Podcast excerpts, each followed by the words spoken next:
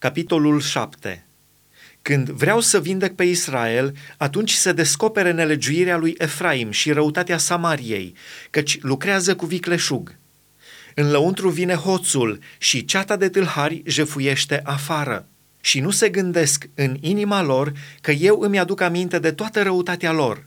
Faptele lor îi și înconjoară și stau înaintea mea. Ei veselesc pe împărat cu răutatea lor și pe căpetenii cu minciunile lor. Toți sunt prea curvari, ca un cuptor încălzit de brutar.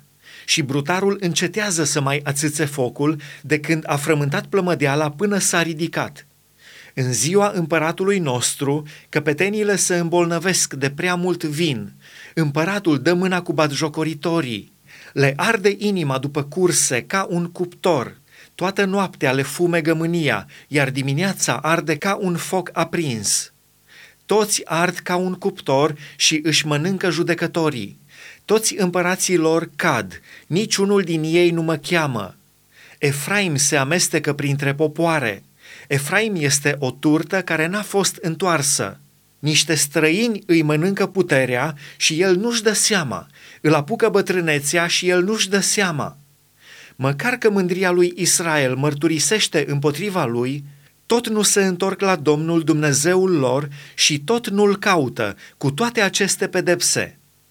Ci Efraim a ajuns ca o turturică proastă, fără pricepere. Ei cheamă Egiptul și aleargă în Asiria. Dar ori de câte ori se duc, îmi voi întinde lațul peste ei, îi voi doborâ ca pe păsările cerului și îi voi pedepsi, cum le-am spus în adunarea lor. Vai de ei pentru că fug de mine, pieirea vine peste ei pentru că nu mi sunt credincioși. Aș vrea să-i scap, dar ei spun minciuni împotriva mea.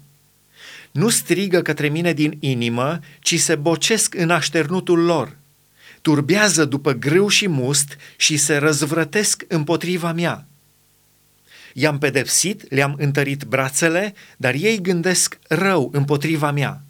Se întorc, dar nu la cel prea înalt. Sunt ca un arc înșelător. Mai marii lor vor cădea uciși de sabie din pricina vorbirii lor îndrăznețe, care îi va face de râs în țara Egiptului.